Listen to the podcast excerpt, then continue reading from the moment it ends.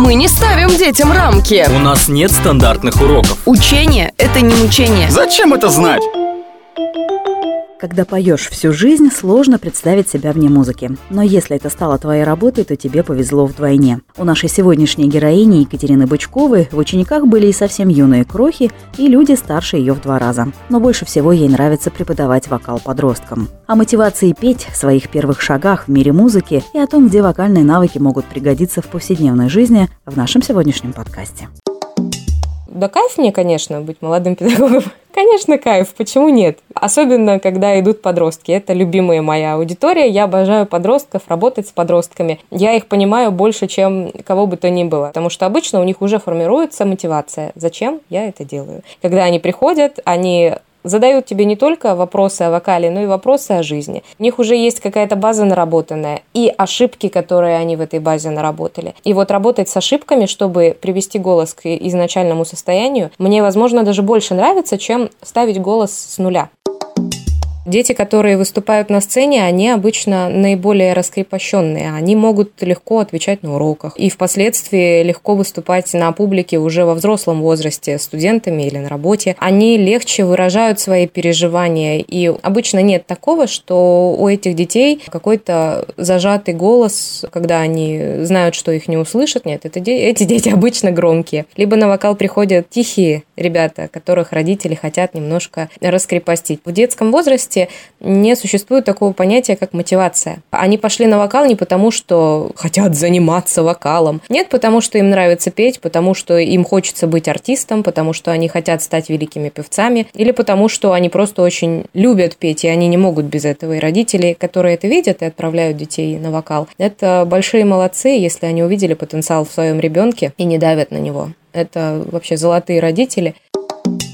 Я не могу сказать про прям кумиров, потому что чем больше вот я сейчас бегу, иду в этом мире музыки, тем больше появляется новых крутых исполнителей, великолепных, которые владеют своим голосом. Но это великие люди, это те люди, которые метры в детстве это были Бонни М. Я знала их все песни. Не знала английского, но все песни знала наизусть просто по звукоподражанию. Это папа их ставил. Армстронг – это то, что отец слушал. Deep Purple, Николай Парфенюк, Королевский гамбит. Два года два мне было, и я в машине тогда от сумы, от тюрьмы убежать не дано. Вот это я пела в два года. В классе в девятом я столкнулась с группой Evanescence, и меня восхитила вокалистка Эмили, их своим голосом. У нее как раз академическая культура образования, но в готический рок она подходит очень хорошо. После был джаз, ну, поп-музыка я не говорю, что там у меня были какие-то прям кумиры-кумиры, кто так пел. Ну, раз, э, Шакира, наверное, да, мне нравилась Шакира. Вот этот вот голос. Lucky born far away so that I find distance. Я потом уже поняла, что она делает.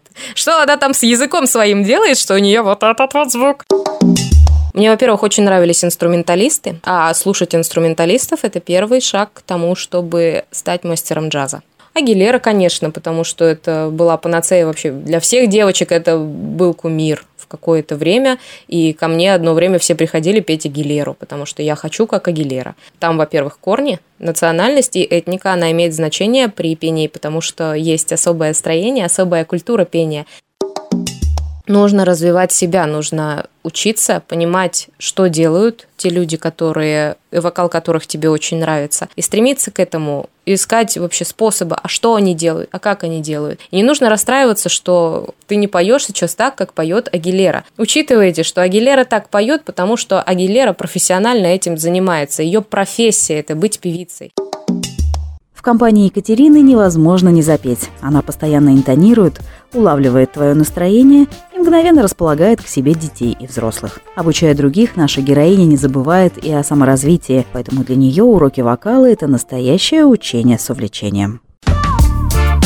Томск.ру. Учение с увлечением.